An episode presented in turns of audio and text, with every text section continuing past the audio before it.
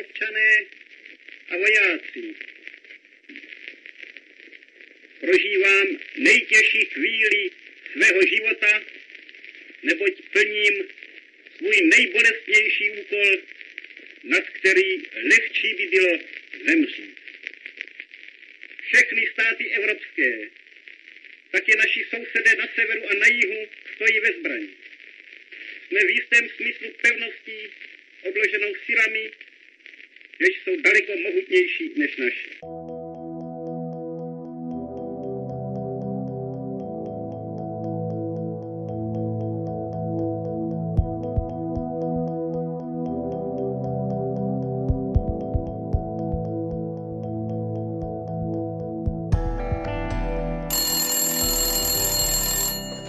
Halo? Tady Drtina. Co si přejete, pane tajemníku? Žádám vás naléhavě o. Na hradě jsou stovky demonstrujících. Třetí nádvoří je plné. Dav se začal agresivně domáhat vstupu do budovy. Obáváme se, že by mohlo dojít ke krve prolití. Měla by zakročit armáda. A proč voláte zrovna mě? Obraťte se na posádkového velitele. Tady už nejde o kompetence, ale o život hlavy státu. A co dělá pan prezident? Spí. Paní Benešová ho nechtěla budit. Aha. A co mám tedy dělat?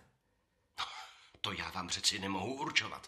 Pan generál Syrový se sem pokoušel přijet, aby promluvil, ale přes ty davy to nejde.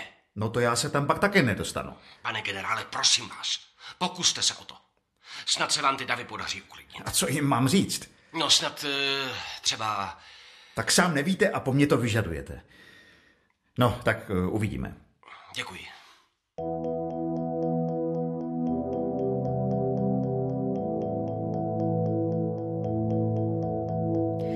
21. září roku 1938 se na pražském Hradčanském náměstí sešli demonstranti. Tajemník tehdejšího prezidenta Edvarda Beneše se snažil o uklidnění situace. Na místo se dostal také generál Jan Sirový a náčelník hlavního štábu generál Ludvík Krejčí. Pánové, to je skvělé, že se vám sem nakonec podařilo proniknout. Nebýt pana vyslance smutného, trčíme bezmocně v Černínském paláci. Ale museli jsme přelézat nějaké barikády. Pane generále Sirový, prosím vás, vystupte na balkon a promluvte k davu. Nejsem žádný řečník. Pane tajemníku, my jsme vojáci, proč nevystoupí prezident? Ti lidé volají, chceme generála Sirového. A co jim mám říkat? Pan tajemník má nějakou ideu? No, bude dobré, když jim nejprve poděkujete, že přišli manifestovat své odhodlání. Řeknete, že vláda neměla na vybranou, když se rozhodla podrobit ultimátu Anglie a Francie. Uvědomujete si, co říkáte? Armáda byla připravena se bránit. Ale zůstali jsme sami. Nic jiného se nedalo dělat. Pane generále, půjdeme s vámi všichni. Balkon nasvítíme silnými reflektory. Národ ve vás uvidí moderního Jana Žižku uprostřed své družiny. V dnešním Jak to bylo doopravdy si budeme odpovídat na otázku. Byl generál Syrový vyníkem za Mnichov? Ze studia zdraví Ivana Chmel Denčevová. Proč byl právě generál Jan Syrový tím, kdo měl uklidnit demonstranty? Otázka pro historika doktora Jaroslava Rokoského. Protože generál Syrový byl žijící vojenskou legendou, ruský legionář, který prokázal svou statečnost a velitelské schopnosti za velké války, kdy stanul v čele československého vojska na Rusy a po sibirské anabázi dovedl na jaře roku 1920 své vojáky zpět do vlasti. V roce 1926 se stal jako první Čech po francouzských důstojnících náčelníkem hlavního štábu Československé armády. Za první republiky byl obdivován a uctíván, děti se o něm učili ve školách, symbolizoval legionářskou tradici. Proč se daná demonstrace, na kterou se měli oba generálové dostat, konala? Slyšeli jsme, že prezident Beneš spal? Češi dávali najevo odhodlání bránit svou republiku, byli k tomu 20 let vychovávání a vedení, Československo považovali za svůj stát, proto se na Pražském hradě ozývalo dejte nám zbraně, nebo my chceme generála Syrového. Čeho se obávali? Aktivit hitlerovského Německa, které svou rozpínavostí ohrožovalo demokratické Československo. Jedním z proslulých legionářů byl Rudolf Medek. Ten se o Janu Syrovém vyjádřil takto. Generál Syrový je jméno, jež se u nás stane mýtem. Bude znamenat i pro budoucí pokolení příběh, nedocenitelného hrdinství, pokorného odevzdání se v oběť svému národu a své zemi, příkladné neúnavné horlivosti pro svatou věc člověka. Atmosféra koncem září roku 1938 byla v skutku mimořádně napjatou. Vzpomínal na to i Václav Černý v knize Pláč koruny české. V českých domovech, na ulicích, ve veřejných místnostech se národ nehýbal od rozhlasových přijímačů, každou chvíli přinášejících nová hlášení o stále se měnící situaci. Vidím ještě dnes neznámého starce v kavárně Union na Národní třídě, jak na zprávu, že anglické loďstvo dostalo rozkaz k pohotovosti, kdyby mělo dne 25. září vyplout, dává se do tance a mává rukama, neboť za několik hodin padnou výstřely. Svět nás neopustil a ani sami se neopustíme. Hluchou, zatmělou nocí, neboť Praha čekala nepřetržitě náhlé přepadení ze vzduchu a přísně dodržovala letecké předpisy, slyším třesk tankových pluků, v němž svítily jen ohníčky cigaret. Večer 23. září vyhlásila vláda všeobecnou mobilizaci. Stalo se tak poté, co stroskotalo druhé jednání britského premiéra Chamberlaina s Hitlerem v Godesbergu – kdy Hitler stupňoval své územní požadavky a rozšířil je o žádosti Polska a Maďarska. Mobilizace probíhala rychle a úspěšně, panovalo přesvědčení, budeme se bránit. Generál Sirový byl v daném období předsedou vlády. Co mohl, co nemohl? Podřídil se přání prezidenta Beneše a vládní garnitury, v podstatě to v neklidné vyhrocené situaci přijal jako rozkaz. Na výběr členů vlády neměl žádný vliv, nadále postupoval v Benešových intencích. A pak přišel pátek 30. září, kapitulace. Viděl jsem majora, starého šedivého muže, který se při prvních slovech generála Syrového rozplakal jako malé dítě a odešel z místnosti, v níž zněl hlas ministerského předsedy. Viděl jsem vojáky, kteří stáli skamenělí v pozoru, když z amplionu zazněl armádní rozkaz generála Krejčího a jen z očí se jim kutálely slzy. Viděl jsem dobráky v zeleném stejnokroji, kteří by ani kuřeti neublížili, jak jim z očí sálá vztek. A slyšel jsem dlouho do svítání tlumené hovory na slámě a úryvky z věd, když to řekl Syrový, co se dá dělat? Všeho do času. Nejsem si dnes už docela jist, jestli jsem tehdy 30. září nebrečel taky. Píše Pavel Tigrit v knize Kapesní průvodce inteligentní ženy po vlastním osudu. Po přijetí tzv. Mnichovské dohody generál Jan Sirový pronáší.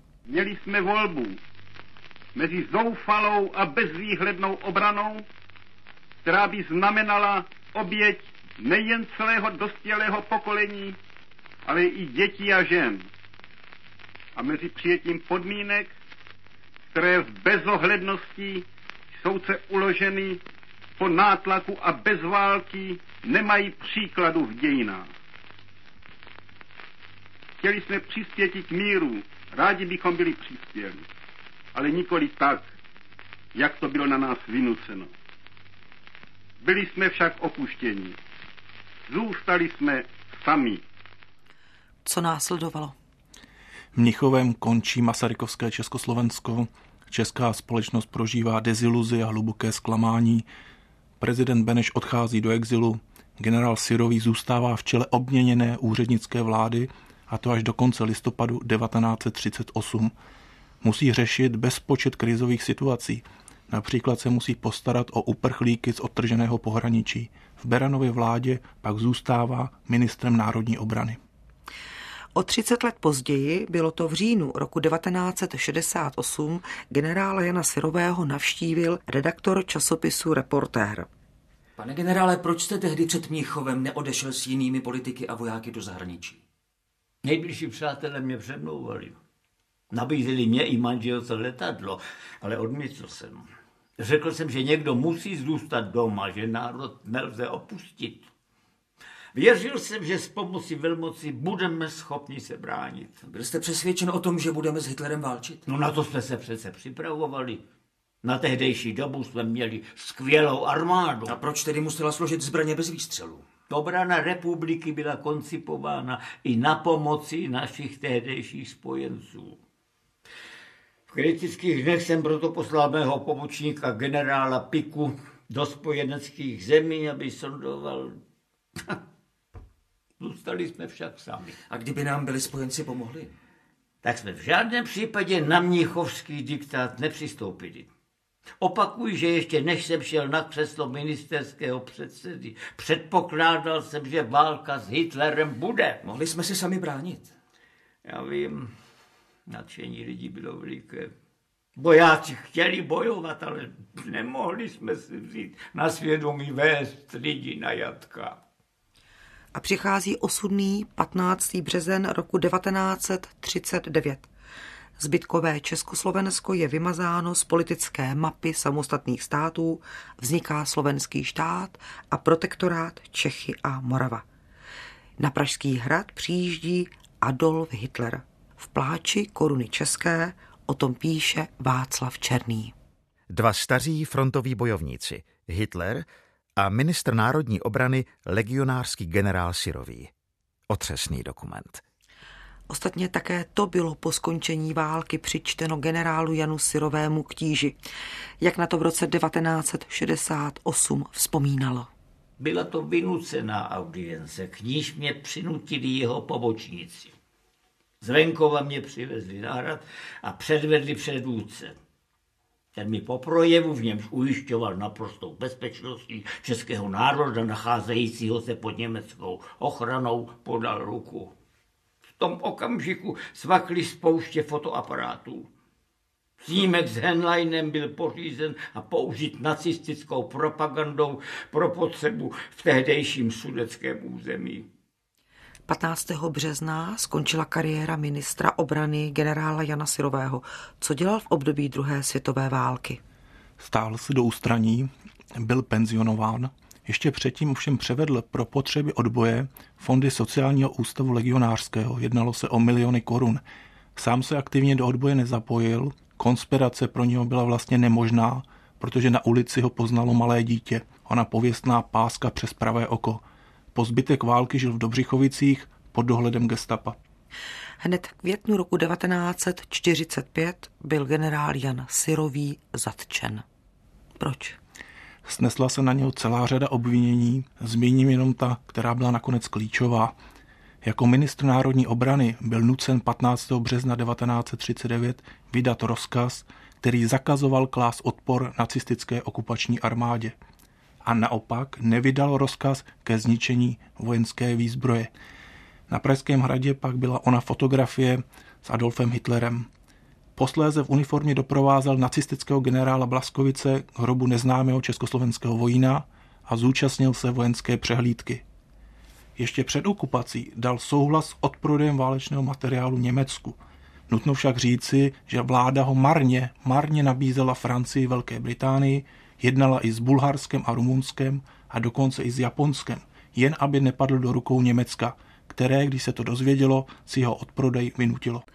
Dne 31. ledna roku 1947 začal druhý velký proces s protektorátními ministry, který se stal symbolem politické justice, píše historik Ondřej Koutek ve své knize Prokop Drtina a pokračuje. Na lavici obžalovaných stanuli bývalý předseda vlády Rudolf Beran, ministr vnitra Otakar Fischer, ministr dopravy a důvěrník prezidenta Háchy Jiří Havelka, ministr obrany Jan Sirový a předmíchovský ministr vnitra Josef Černý. Ladislav Fajrábent označil tento proces ve svých pamětech jako přímo kabinetní ukázku politické msty. Kdo, komu a proč se chtěl mstít? Hlavní zájem směřoval proti Rudolfu Beranovi a agrární straně. Generál Sirový se mohl zachránit, kdyby svědčil proti Beranovi, aby ten mohl dostat trest smrti. Sirový odmítl. Kdo řídil takový eh, proces, byl v roce 1947. Hlavní zájem na jejich potrestání měli komunisté, ale přišlo to vhod všem politickým stranám v Národní frontě a i prezidentu Benešovi. Dobový tisk, konkrétně Rudé právo, tehdy o soudním procesu píše. Člověku je stydno slyšet tyto zbabělce, zrádce a kapitulanty, že nic nevěděli, že nic nemohli dělat, ale zrádci pracovali pro německé okupanty a proto nedali žádných rozkazů ke zničení materiálu, aby ho dostali Němci neporušený pro další vedení války.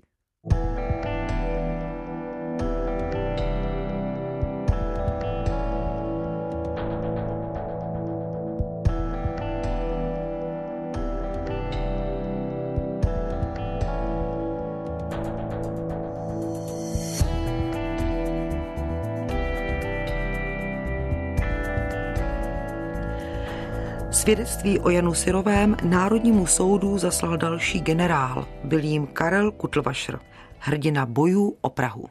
Ve všech funkcích velitelských se vždy Syrový uplatnil jako velmi udatný, přitom rozhodný a rozvážný velitel. Byl podřízenými velmi ctěn a vysoce ceněn jako vzor velitele. Z toho důvodu byl určen na nejvyšší velitelské místo v legiích. Během okupace byli jsme v občasném osobním styku a sice v odbojové činnosti ve spolu pro sociální péči. Smyšlení Syrového bylo vždy zásadně protiněmecké a protinacistické a ani krok se neodchýlil od věrnosti TGM a doktoru Benešovi. Armádní generál Jan Syrový se při pražské květnové revoluci přihlásil na mém velitelství Bartoš, což bylo krycí jméno pro vojenské velitelství Velké Prahy, učinil tak po dvakráté a dával se k dispozici. Třeba, že nebylo použito jeho nabídky, objevení se populární osobnosti na vojenském velení v době kritické vyvolalo velmi příznivou odezvu. To, že se generál Kutlvašer zastal generála Syrového, nebylo obvyklé. Byl to projev občanské odvahy. Samotný generál Kutlvašer bude o dva roky později, v květnu 1949, odsouzen za vykonstruovanou velezradu k doživotí. Zastavme se ještě u daného procesu s generálem Janem Syrovým. Ministrem spravedlnosti byl demokrat Prokop Drtina, prezidentem státu Edvard Beneš. Člověk, který přesvědčil Jana Syrového, aby přijal funkci. To jim to bylo opravdu jedno? Hledal se vyník za Měchov a za 15. březen bylo potřeba na někoho ukázat, tak se ukázalo na generála Syrového. Nebylo jim to asi úplně jedno, ale každopádně v rámci retribuce mu nepomohli. Obavy, co bude dál, tak to provázelo Jana Syrového také ve vazbě, kde čekal na rozsudek. Hrozil mu dokonce trest smrti. V jednom z dopisů příteli generálu Bohumilu Rytířovi píše. V této těžké pro mě době byl si to ty, Milečku, který se jediný postavil bezvýhradně na moji obranu a nešetřil si ani časem, ani úsilím, aby pomohl doktoru Vrtílkovi opatřit průkazný materiál na moji obranu. Jaký bude rozsudek, nedá se ani zdaleka předvídat. Starost mi dělá můj otec a manželka. Otec je příliš star, aby jen tak přenesl hambu, která mým odsouzením bude vržena na celou rodinu. Odsouzen budu. Je jen otázka na kolik let. Nejhorší na tom je, že moje kalvárie neskončí rozsudkem Národního soudu. Přijde kárné řízení, které bude mít za následek degradaci a jistě i ztrátu penze. Anička zůstane bez prostředků, poněvadž jistě sáhnou i na můj majetek. Jestli mě neseberou celé Dobřichovice, bude nejlépe je prodat. Byly obavy generála Jana Syrového oprávněné? Byly, odsouzen byl k 20 letům těžkého žaláře, byl degradován, přišel o majetek a proti rozsudku Národního soudu nebylo odvolání. Historik Ondřej Koutek v knize Prokop Drtina osud československého demokrata uvádí. Kampaň proti Rudolfu Beranovi a Janu Sirovému nepolevila ani po jejich odsouzení. V červnu roku 1947 zveřejnili Rudé právo a Mladá fronta reportáže z velkostatku v Javorníku u Vrchlabí, kde si oba odpikávali svůj trest ve zvláštním nuceném trestním pracovním oddíle. Komunističtí novináři označili jejich výkon trestu za rekreaci – Tvrdili, že si oba trestanci užívají v pokojíčcích s nezamřížovanými okny a že mají k večeři lívance, vajíčka, margarín, mléko a bochník domácího chleba. V pokoji údajně stálo několik pivních lahví. Objevily se dokonce výhrůžky, že dělnictvo pražských závodů zastaví práci a vstoupí do stávky, pokud ministerstvo spravedlnosti nenařídí, aby Beran a Sirový byli přeloženi z javornického pracoviště. Sirového nakonec z příkazu Ministerstva spravedlnosti z 3. června 1947 raději přeřadili do Vádické věznice, kde měl být zaměstnán prací na zahradě. Přednosta Vádického ústavu přitom marně žádal, aby Sirový mohl na javornickém statku zůstat, neboť tam vykazoval velmi dobré pracovní výkony. Ve vězení se choval generál Sirový čestně a důstojně, postupně prošel Valdicemi, Mírovem a Leopoldovem, už dávno to nebyl ten oploustlý generál, jak ho známe z prvorepublikových fotografií a filmových záběrů. Také on v komunistických žalářích poznal hlad, šikanování a hrubé zacházení. V Leopoldově, kde prožil nejdelší a nejhorší období, byl již smířen se svým osudem. Propuštěn byl na velkou amnestii v květnu 1960, musel ve svém vysokém věku, bylo mu tehdy 72 let, nastoupit do práce, protože neměl nárok ani na důchod. Teprve po čtyřech letech, kdy pracoval jako noční hlídač, mu byl přiznán. Ale nebyl to důchod, byla to almužna. Bydlel strašně bídně. V jedné světničce, která byla přepažena jen kredencem a dekou a spával v knihách, které byly po zemi, protože tam neměl místa. A přece byl veliký v tom, že nezatrpkl. Napsal Jakub Zemek, spoluvězeň, který generála Syrového navštívil po jeho propuštění z vězení. V roce 1970 generál Syrový ve svých 82 letech umírá. O jeho smrti nesměli tehdejší sdělovací prostředky vůbec informovat. U jeho rakve ale čestnou stráž stálo 48 legionářů. V dnešním, jak to bylo doopravdy, si odpovídáme na otázku. Generál Jan Syrový byl odpovědný za Mnichov a stejná otázka také pro hosta dnešního pořadu, historika doktora Jaroslava Rokoského. Generál Syrový nebyl vyníkem ani za Mnichov, ani za 15. březen 1939. Byl to voják, který věrně a odaně sloužil své vlasti. Přesto byly uvedeny konkrétní výhrady vůči němu. My jsme o nich mluvili. Nedal rozkaz ke zničení vojenského materiálu, prodal výzbroj do Německa, vydal rozkaz, aby se armáda nestavěla na odpor. To byly konkrétní činy, které měly opodstatnění v rámci výhrad vůči němu. Ano, ale poválečný proces s generálem Syrovým byl politickým procesem.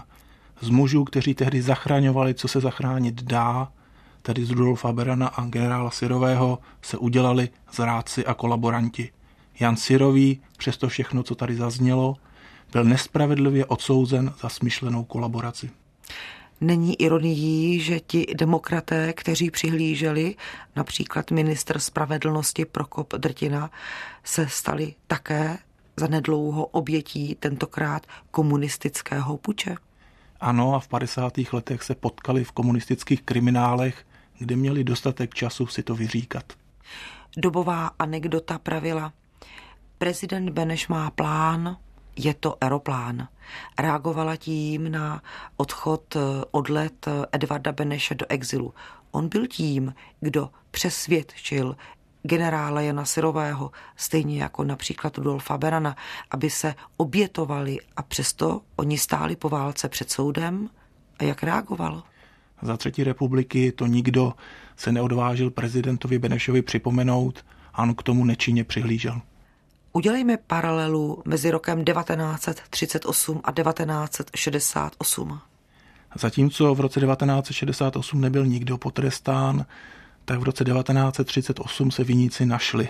Je to dáno naším neujasněným pohledem na minulost a dvojím metrem a s tím se budeme ještě zdá se nějakou dobu potýkat. A pak se snad generál Syrový konečně dočká své rehabilitace.